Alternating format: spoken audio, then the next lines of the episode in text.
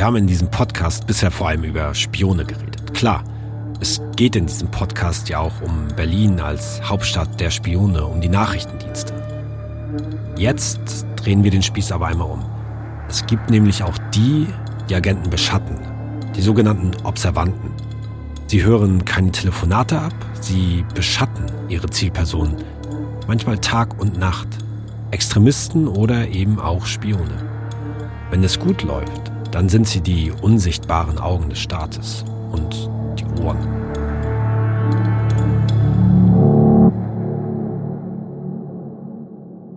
Mit einer von ihnen kann ich über ihren Job sprechen.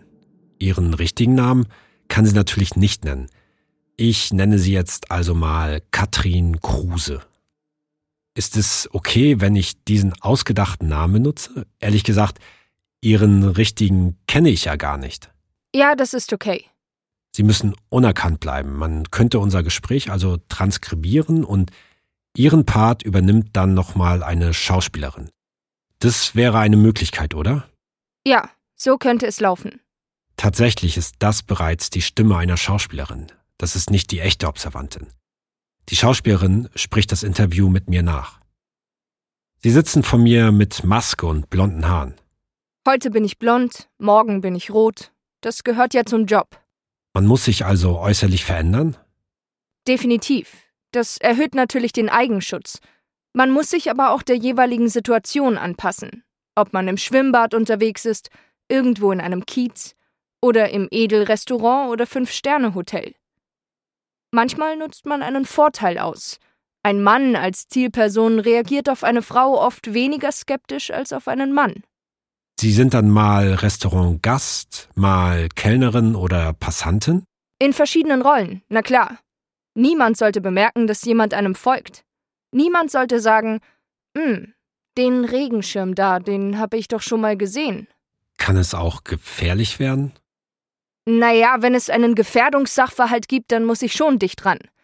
Ich hatte mal eine Situation, da dachte ich, alle Alarmglocken sind an.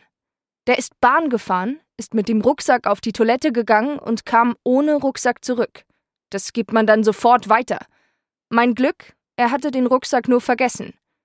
Darauf kann man sich nicht wirklich vorbereiten. Was könnte jetzt sein, wenn er eine Bombe hat? Das schießt einem durch den Kopf. Man ist aber ja nicht allein. Wie würden Sie Ihre Aufgabe beschreiben? Die Observation zählt zur Beschaffung. Wir berichten, was wir beobachten, was wir hören, sehen, wer ist wann wohin gegangen, wen hat er getroffen, auch Eindrücke. Wir bewerten aber nicht. Das macht die Analyse oder Auswertung. Die kennen das Gesamtbild, auch ob es andere Quellen gibt. Wir bewerten nicht. Was ist denn eigentlich ein guter Observant? Man sollte ein paar Sachen mitbringen. Leistungsbereitschaft, Anpassungsfähigkeit, Neugier, Flexibilität, aber auch ein realistisches Einschätzungsvermögen von menschlichen Verhaltensweisen. Wenn man draußen unterwegs ist, gibt es kein 7 bis 16 Uhr. Man muss sich anpassen können, sollte keine Scheu haben, ein bisschen extrovertiert sein und wichtig auch, Spaß am Autofahren. Warum das? Spaß am Autofahren? Wir sind in ganz Deutschland im Einsatz. Da muss man zunächst hinfahren. Ich fahre zum Glück gern Auto. Man muss halt auch immer wieder lange im Auto warten, bis etwas passiert.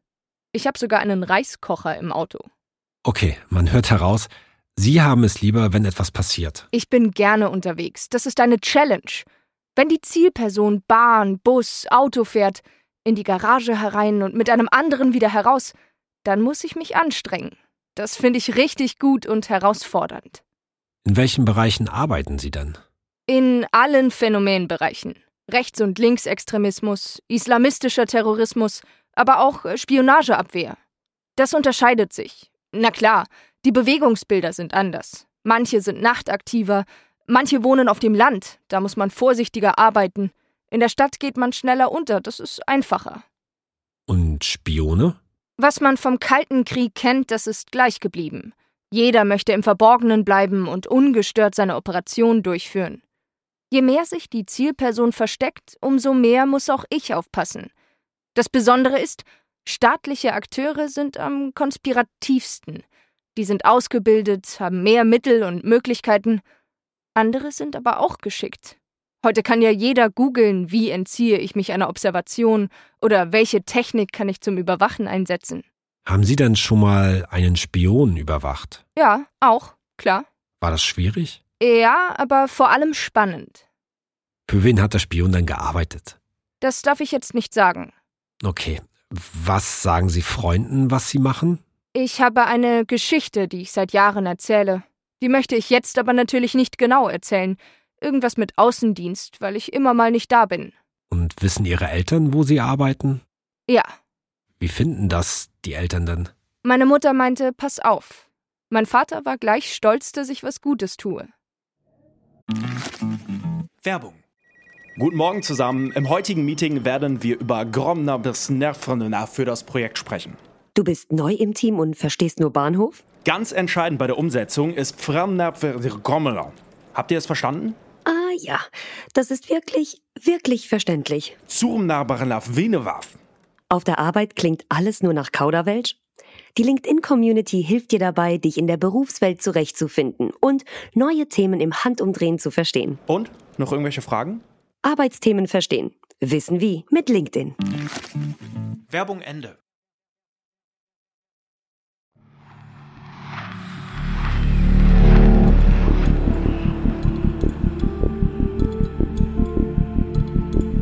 Bin Manuel Bewader vom Welt-Investigativteam. Und das ist Stadt der Spione. In diesem Podcast sehen wir, der Krieg kommt zurück nach Europa. Und die Spione waren nie weg. Folge 3.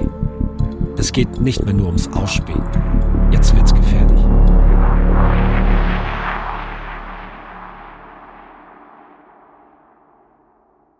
Zuerst aber noch zu einer anderen Frage. Was ist das eigentlich genau, ein Spion? Eine Definition liefert Experte Helmut Müller-Enbergs, der auch Chef der Berliner Spionageabwehr ist. Ein Spion ist nichts anderes als ein Mensch, der möglichst unentdeckt relevante Informationen für einen anderen Staat beschafft. Er sollte so unscheinbar sein, dass auf ihn nie ein Verdacht fällt. Viele Spione sind als Diplomaten akkreditiert. Das schützt sie nämlich vor Strafverfolgung. Man kann sie im Ernstfall nur ausweisen. Neben diesen relativ offenen Agenten in Botschaften und Generalkonsulaten gibt es da noch die Verdeckten, die unter Legende, also die mit falschem Namen unterwegs sind. Man nennt sie auch Wunderkinder, weil sie in eine komplett andere Person schlüpfen können. Und das schafft nicht jeder.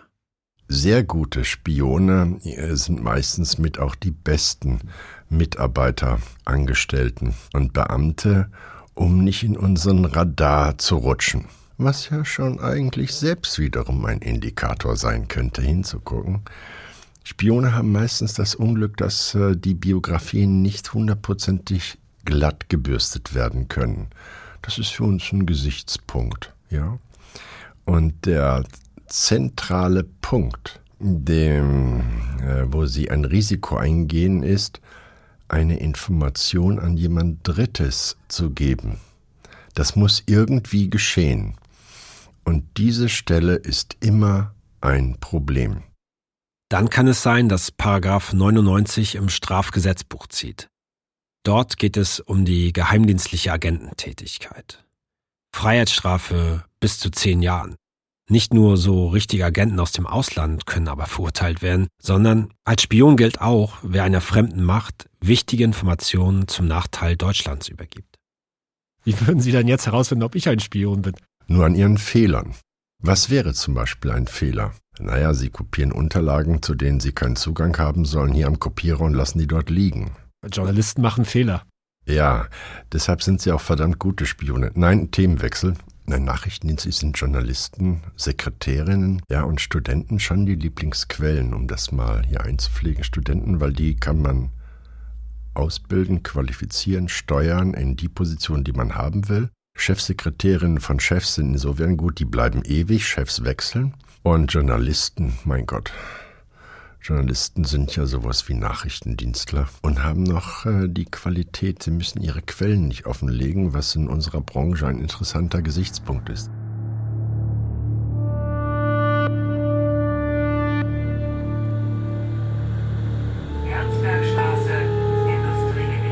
Ich fahre mit meinem Kollegen Lennart Pfahler mit der Straßenbahn durch eine etwas raue Gegend in Ostberlin. Hier und da zerfallene Bürogebäude, ein Recyclinghof, Hotels, Kfz-Betriebe.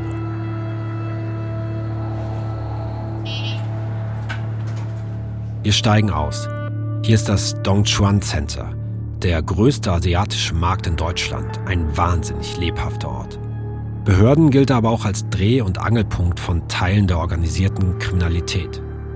Nur ein paar Schritte vom Center entfernt wollen wir Le Qua treffen. Ein roter Klinkerbau. Am Ende eines Flures steht seine Bürotür offen. Sie ist aus Stahl, aus gutem Grund. Hallo. Hallo. Hallo. Có phải học lại? Ja. So habe ich das ja. Hast du das dieses Mal auch schnell gefunden hier, ne? Ja, dieses Mal. Sein Büro ist seine Redaktion. Von Berlin aus betreibt er seit 2010 die Nachrichtenseite tuibao.de. Was für ein Typ ist Lee Lennart? Es ist ein sehr offenherziger Mensch, der ständig lacht und dem man überhaupt nicht anmerkt, was für ein Druck eigentlich auf ihm lastet. Und man merkt auch, er ist wirklich stolz darauf, was er da in dieser kleinen Redaktion aufgebaut hat. Auf wie viele Leute so sein Facebook ist, wie viele Leute sein in YouTube-Kanal zu sehen, wie viele Leute in Webseite gesehen und circa auch wie viel Einnahmen wir haben bis jetzt bekommen, weil wir muss das alles, unser Journalist weltweit finanzieren durch die Werbung. Zum Journalisten wird Lee durch die Uni-Zeit in Thüringen. Sein Bereich Mediengestaltung. Mit Kommilitonen bringt er vietnamesisches Radio nach Deutschland. Das wird in der Heimat aufgenommen, komprimiert, dann in die Bundesrepublik geschickt und dann wieder im Internet abgespielt. In Erfurt gibt auch große Vietnam-Markt wie, wie in Berlin ne? oder in Berlin, Magdeburg. Da habe ich auch die verteilt, diese kleinen Sätze, da Link und so weiter. Da kannst du das Vietnam-Radio gucken ja? oder hören hören, erstmal hören. Ne? Das alles ist aber kompliziert und dauert lange. Die Nachrichten sind oft schon sehr alt, wenn sie hier laufen. Also startet er seine Website, Tuibao. 2014 sogar in Partnerschaft mit der staatlichen Nachrichtenagentur in Vietnam. Wir nehmen, übernehmen auch die Text von der Vietnam Nachrichtenagentur und veröffentlichen auch die Information. Ja. Äh, aber natürlich, das alles immer schöne Nachricht. das ist positiv, sehr positiv.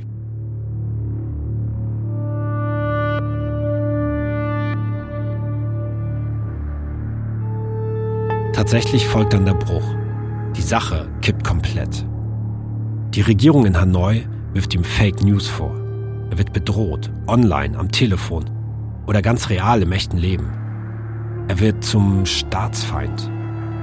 Die Berliner Polizei muss immer wieder auf ihn aufpassen, ihn beschützen. Seine Website wird immer wieder durch Cyberattacken lahmgelegt. Der Journalist ist sich sicher, dahinter kann nur der vietnamesische Geheimdienst stecken. Tatsächlich gibt es heute wohl kaum einen Vietnamesen in Berlin, der so gefährdet ist wie Lee.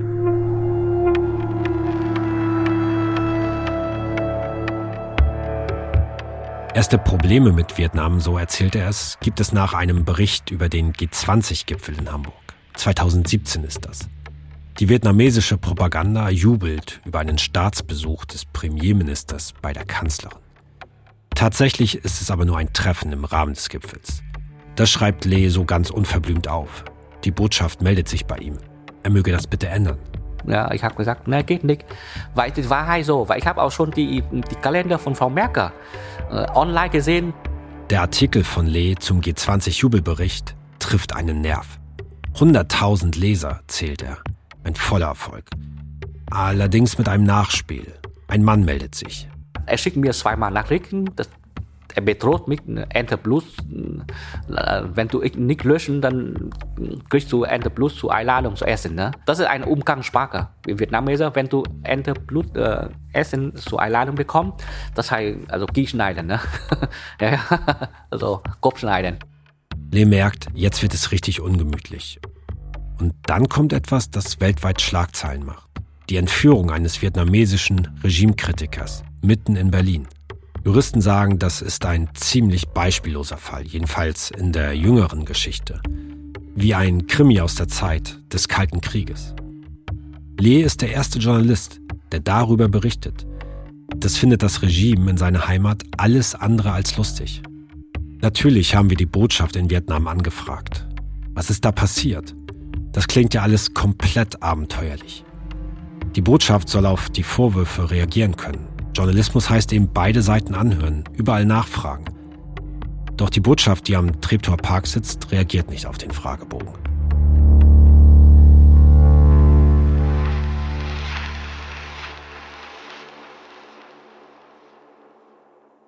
Wir können uns also nur annähern. Was macht so eine Botschaft eines Landes denn überhaupt im Ausland? Wer sitzt da? Arbeiten Diplomaten und Geheimdienstleute neben oder miteinander? Im Verfassungsschutzbericht ist von mehreren Ländern die Rede, wenn es um Spionage in Deutschland geht. Vietnam zum Beispiel, natürlich auch der Iran. Und es gibt auch die Türkei. Mein Name ist Osan Albayrak. Ich bin in Kassel in Hessen geboren, äh, bin aber dann in der Türkei zur Schule gegangen, zur Uni, habe Politikwissenschaft studiert und äh, war für mehrere Jahre äh, im türkischen Außenministerium äh, als Diplomat, äh, Junior-Diplomat tätig und wurde 2017 äh, per Staatsdekret entlassen, weil ich ein Gymnasium, äh, der Gülen nahe ist, besucht habe und von dort Absolvent bin. Damals scheitert ein Putschversuch. Präsident Erdogan reagiert heftig entlässt rund 100.000 Beamte. Erdogan macht den Prediger Gülen dafür verantwortlich. Der lebt in den USA. Es trifft auch Al-Bayrak. Er kehrt zurück nach Deutschland. Wir treffen ihn in Berlin. Heute ist er Direktor der NGO Human Rights Defenders. Als Diplomat arbeitet er noch in Kuwait, auf Kuba, zum Schluss in Aserbaidschan. Er ist die Nummer drei dort in der Botschaft und es sei komplett normal gewesen, den eigenen Nachrichtendiensten zu helfen, sagt er. In Aserbaidschan gibt es auch sehr viele Kurden, ethnische Kurden, die in Aserbaidschan leben. Die meisten kommen aus Nachtschiwan. Unser MIT hat natürlich immer den Wunsch gehabt, eine Liste durchzuführen, die äh, eventuelle PKK-Sympathisanten innerhalb von Aserbaidschan aufzulisten. Dabei hilft auch er. Der MIT ist übrigens der wohl berüchtigste türkische Nachrichtendienst. Und wie hat man das gemacht? Man hat einfach einen türkischen Studenten gesucht, also Türkei, türkischer Staatsangehöriger, der in Aserbaidschan studiert. Und man hat ein bisschen Geld gegeben, äh, halt in die Tasche gesteckt.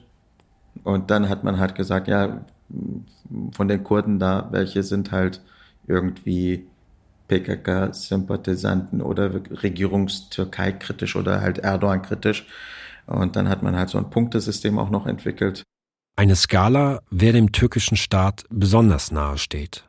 Ich wurde halt meistens beauftragt, diese Studenten zu finden, die halt aus ihrem nationalistischen türkischen Denkengut dann von sich selbst so eine Liste gerne führen wollten. Und die hat man dann an das MIT weitergereicht und die haben dann halt mit denen gesprochen, aber die ersten Kontakte haben die meistens nicht gemacht.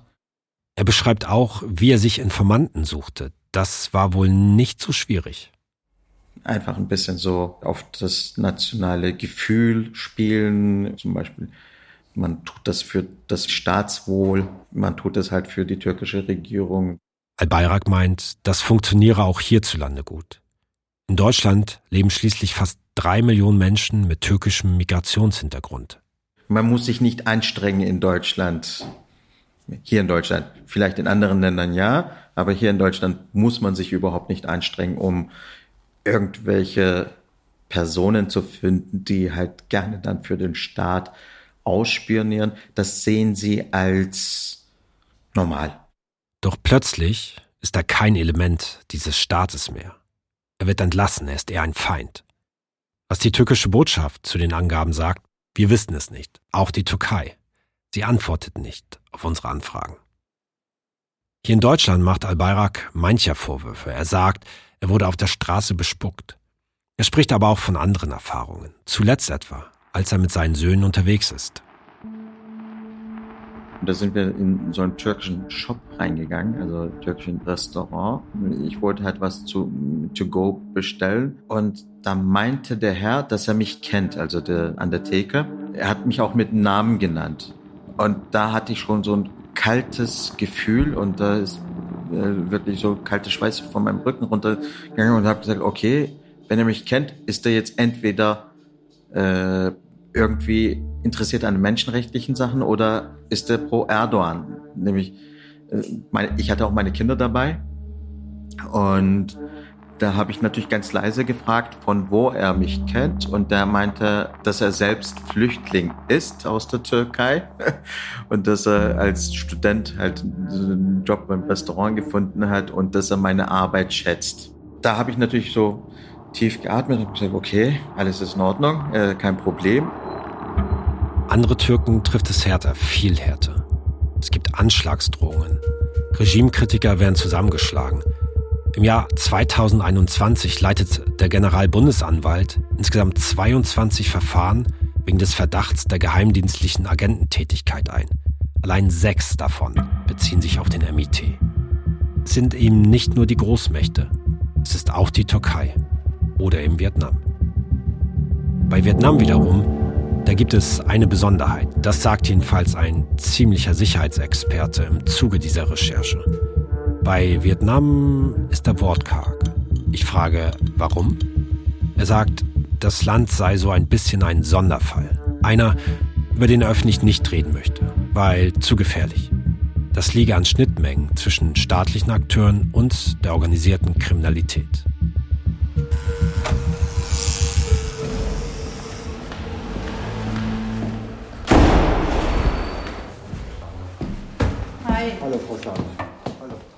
Also mein Name ist Petra Isabel Schlagenhauf. Ich bin Rechtsanwältin seit 1989, bin mit einem Schwerpunkt Migrationsrecht tätig und habe nach der äh, Wiedervereinigung sehr viele vietnamesische Mandantinnen und Mandanten vertreten äh, im Zusammenhang mit der Diskussion über das Bleiberecht von vietnamesischen Vertragsarbeitnehmern der DDR. Daher stammt meine Verbindung äh, zur vietnamesischen Community und Mandantschaft, die bis heute eigentlich anhält.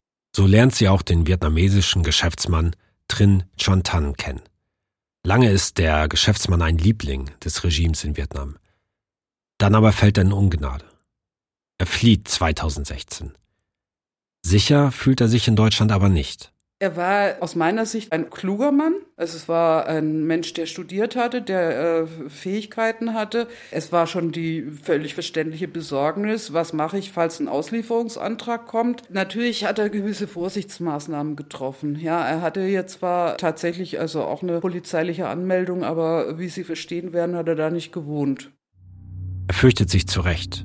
Das Regime in Vietnam will ihn haben, stellt sogar einen Auslieferungsantrag.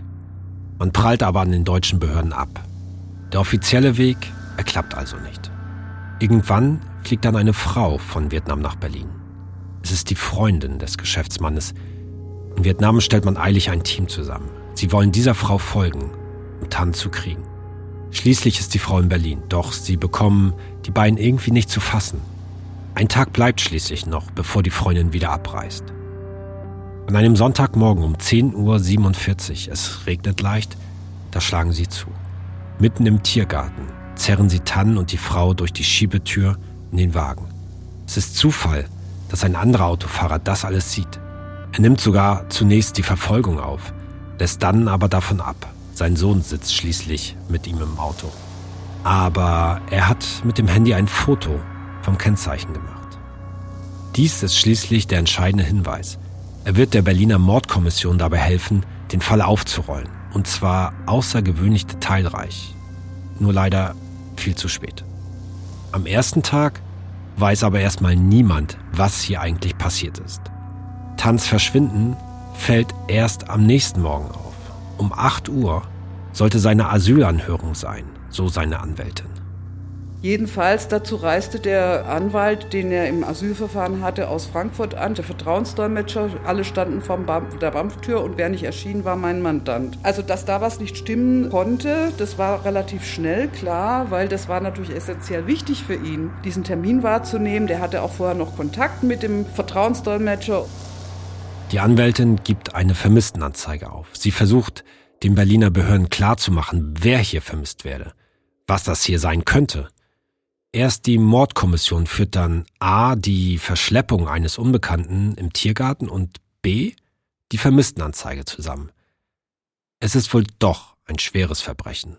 Und was uns dann fieberhaft beschäftigt hat, war, wie verhindern wir, dass dieser Mensch aus Europa, also sprich aus dem Schengen-Raum rausgebracht wird. Sie hat damals keine Ahnung, wo ihr Mandant gerade ist.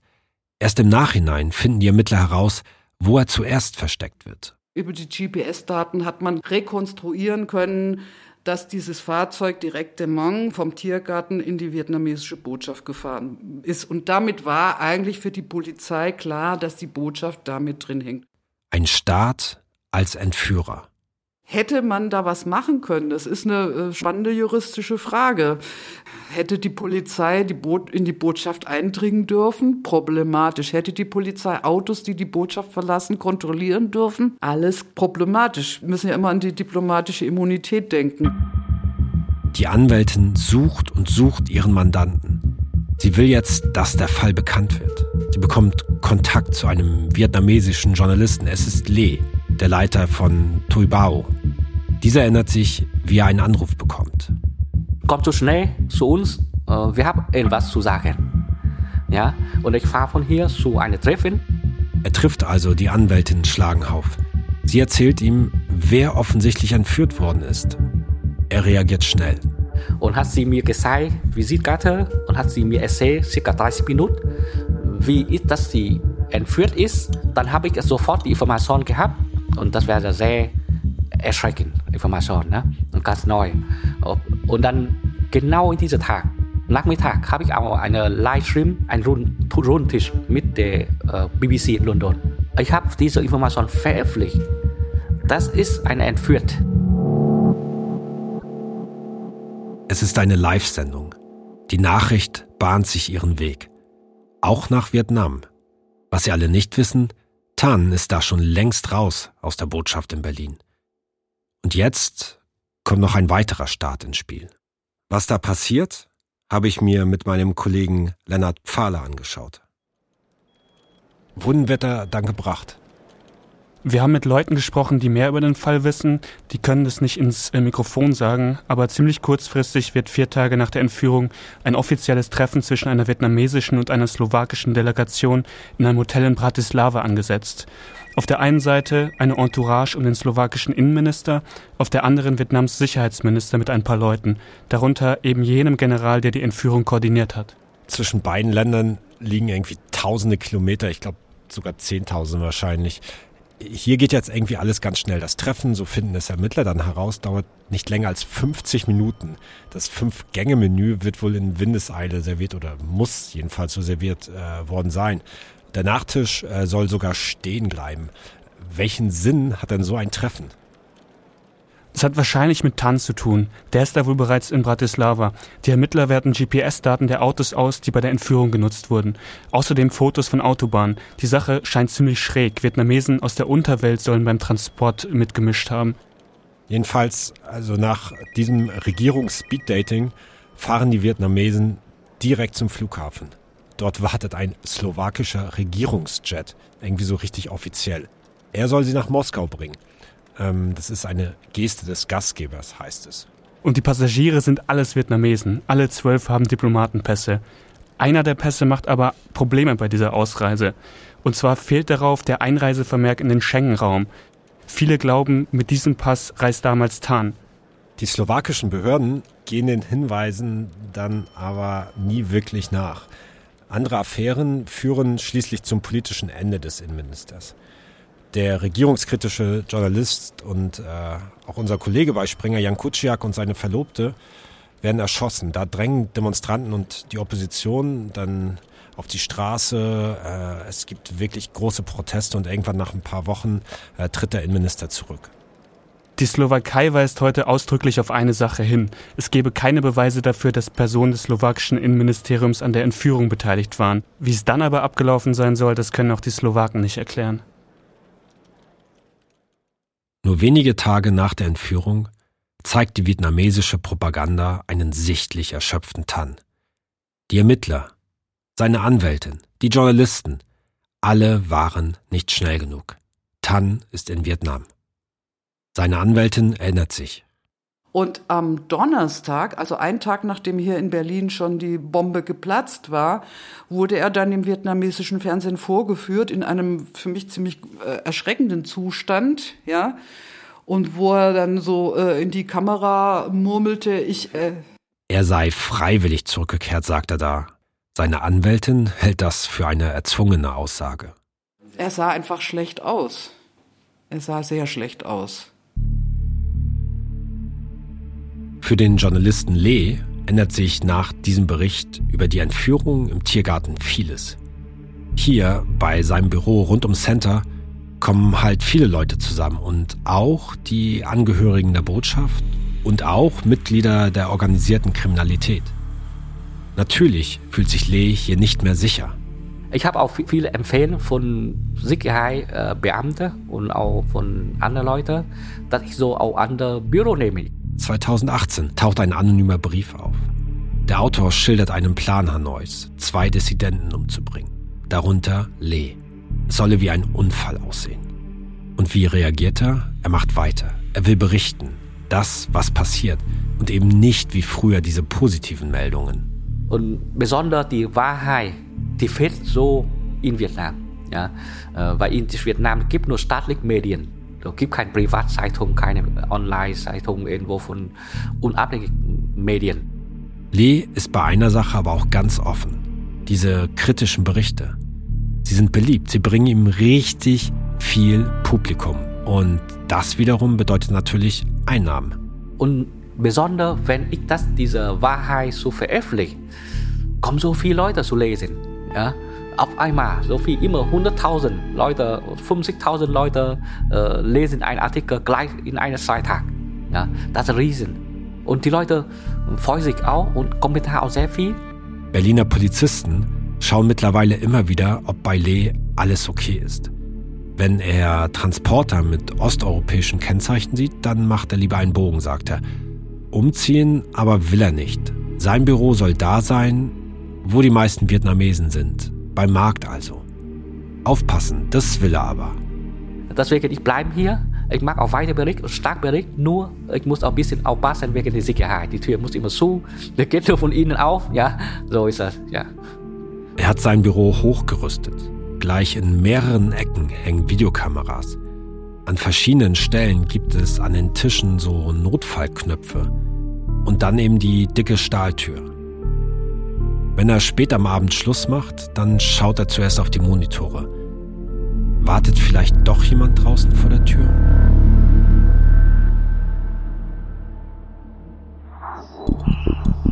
Der entführte Vietnamese sitzt heute in seiner Heimat im Gefängnis. Zweimal lebenslänglich. Wahrscheinlich hat er sogar noch Glück gehabt, dass er nicht zum Tode verurteilt wurde. Er war lange Zeit in diesem ersten Gefängnis unter relativ schweren Haftbedingungen, also allein und wenig Freigang und so weiter und so weiter. Die Familie darf ihn besuchen einmal im Monat, aber es war immer jemand dabei. Seine Anwälte in Vietnam, die ihn auch vertreten haben in den Verfahren, durften nicht ohne Aufsicht mit ihm sprechen. Seine deutsche Anwältin kann derzeit nicht viel für ihn machen. Also sowas ist in Vietnam der Schutz des Mandats, können Sie vergessen. Dementsprechend sind halt äh, Verteidigungsmöglichkeiten da auch sehr limitiert, ja. Ob er vielleicht doch irgendwann freikommen wird, sie weiß es nicht. Das größte Hindernis ist aus meiner Sicht, dass nach wie vor derjenige, der damals Generalsekretär der Kommunistischen Partei war, Herr Chong, inzwischen natürlich noch weiter aufgestiegen ist. Und ich habe das immer so beschrieben, dass mein Mandant so eine Art rotes Tuch für diesen Mann war. Eine Lehre versucht sie jedenfalls aus der ganzen Sache zu ziehen. Man muss autoritären Regierungen, wie es leider die vietnamesische ja eine ist, letztendlich immer zutrauen, dass sie Regeln, auch Regeln des Völkerrechts nicht beachten. Dieser Satz hat wahrscheinlich in der aktuellen Zeit leider eine ganz gruselige Konnotation, ja. Zwei vietnamesische Diplomaten weist die Bundesregierung als Reaktion schließlich aus. Zuerst werden auch die Beziehungen der beiden Länder kühler. Das hört man jedenfalls aus dem Auswärtigen Amt. Die sogenannte strategische Partnerschaft sei erstmal suspendiert worden bis 2018.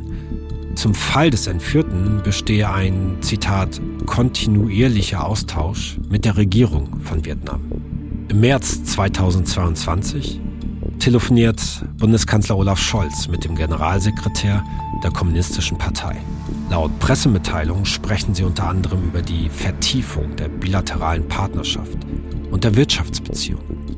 Von der Entführung keine Rede. Doch so einfach ist der Fall nicht vergessen. Im April 2022 nehmen tschechische Polizisten einen Vietnamesen fest. Er wird mit internationalem Haftbefehl gesucht. Der Mann soll das Entführungsopfer ausgespäht haben, außerdem eines der Tatfahrzeuge gesteuert haben.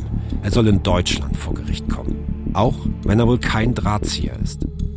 Der Fall soll dann in Berlin vor dem Kammergericht verhandelt werden. Die Anwältin Schlagenhauf sagt, sie werde ihren Mandanten vertreten.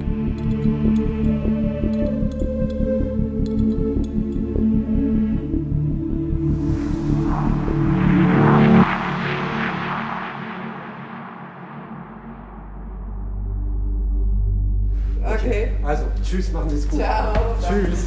Danke. Die Anwältin verabschiedet sich. Über die Holzstufen des Altbaus geht es runter, dann raus. Gewimmel auf dem Fußweg, vor mir eine Straße. Auf der anderen Seite sehe ich den kleinen Tiergarten. Hier wurde nicht nur jemand entführt, hier hat ein Staat gemordet. Und dazu kommen wir in der kommenden Folge.